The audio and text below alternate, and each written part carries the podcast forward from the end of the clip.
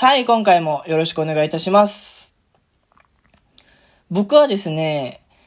結構普段からいろんな漫画を読んでいるんですけれど、その中でもですね、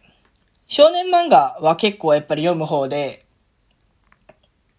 いろんな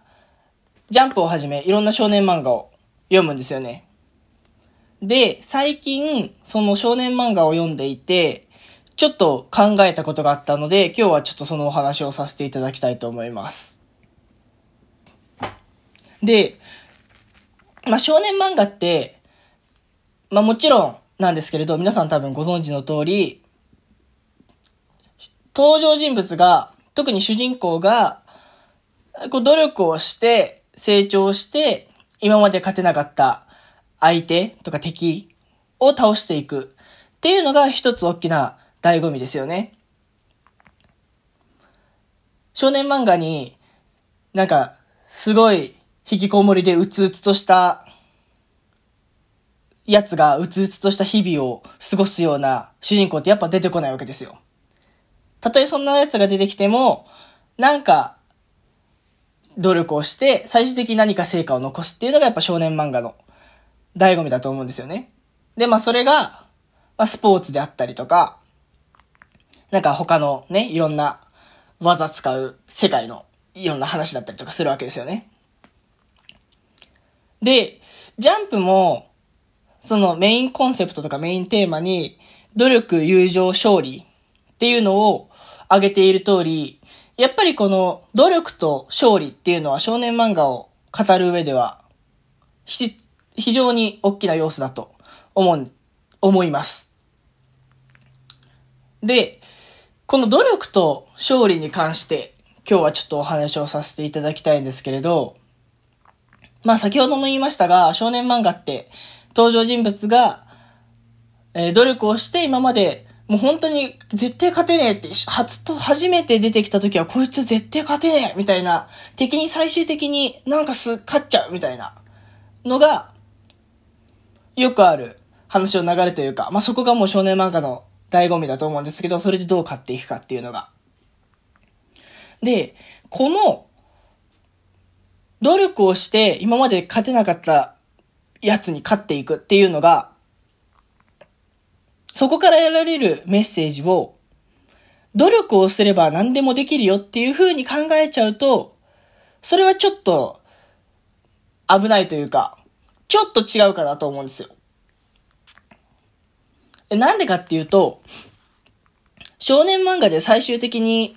すごい成果を残す主人公って、すべからくみんな才能とかセンスがあるんですよね。例えば僕が最近読み始めてハマっている弱虫ペダルの主人公の小野田坂道くんに関しては、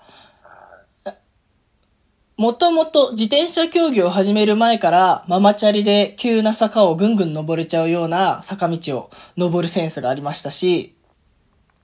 スラムダンクの桜木花道に関しても、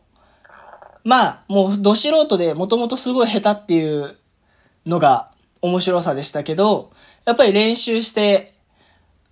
あそこまでね、読んでる人分かると思うんですけど、めちゃめちゃ上手くなるんですよね。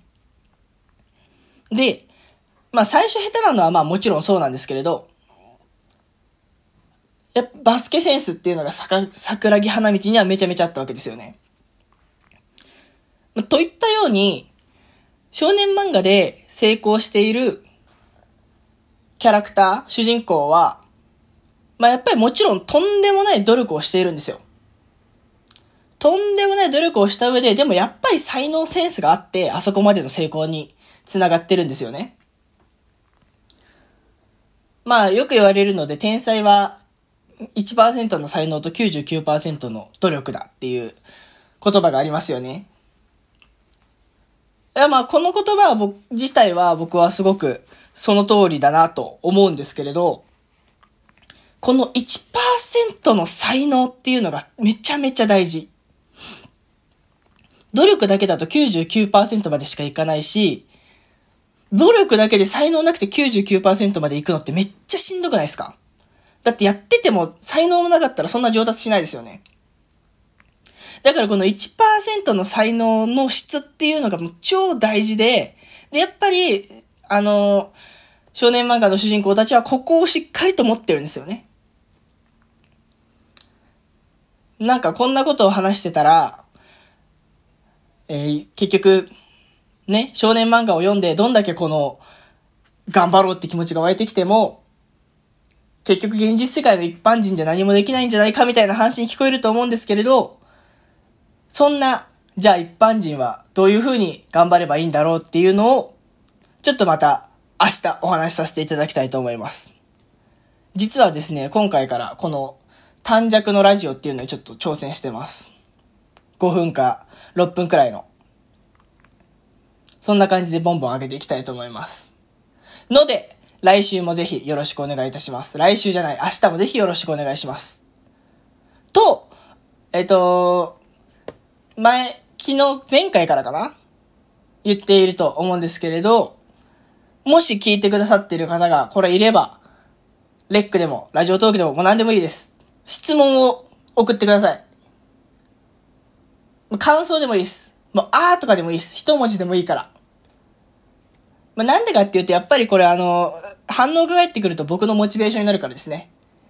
なので、ちょっとでも、一回でもこのラジオどれか聞いたことがあるよっていう人は、なんか質問か感想か送っていただけると嬉しいです。そんな感じで、本日は終わらせていただきたいと思います。ありがとうございました。バイバイ。